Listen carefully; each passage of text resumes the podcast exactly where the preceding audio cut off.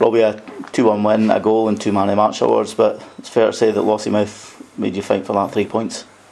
Yeah, they did. Lossiemouth are a good team, so we don't want to go underestimating them. But yeah, we got the three points, and that's the main thing at the end of the day. And a big shift in from you as well. Um, I think you seem to get on the end of a Hunter flick on, and it's resulted in yet another goal for you. Yeah, we practice this on the training ground, so we, we go into Hunter. Hunter flicks the ball on, I run in behind, and luckily for today, uh, it paid off. Again, at least we're not relying just on the forwards to come up with goals. It likes of yourselves are coming in from the wide positions and contributing with goals and assists.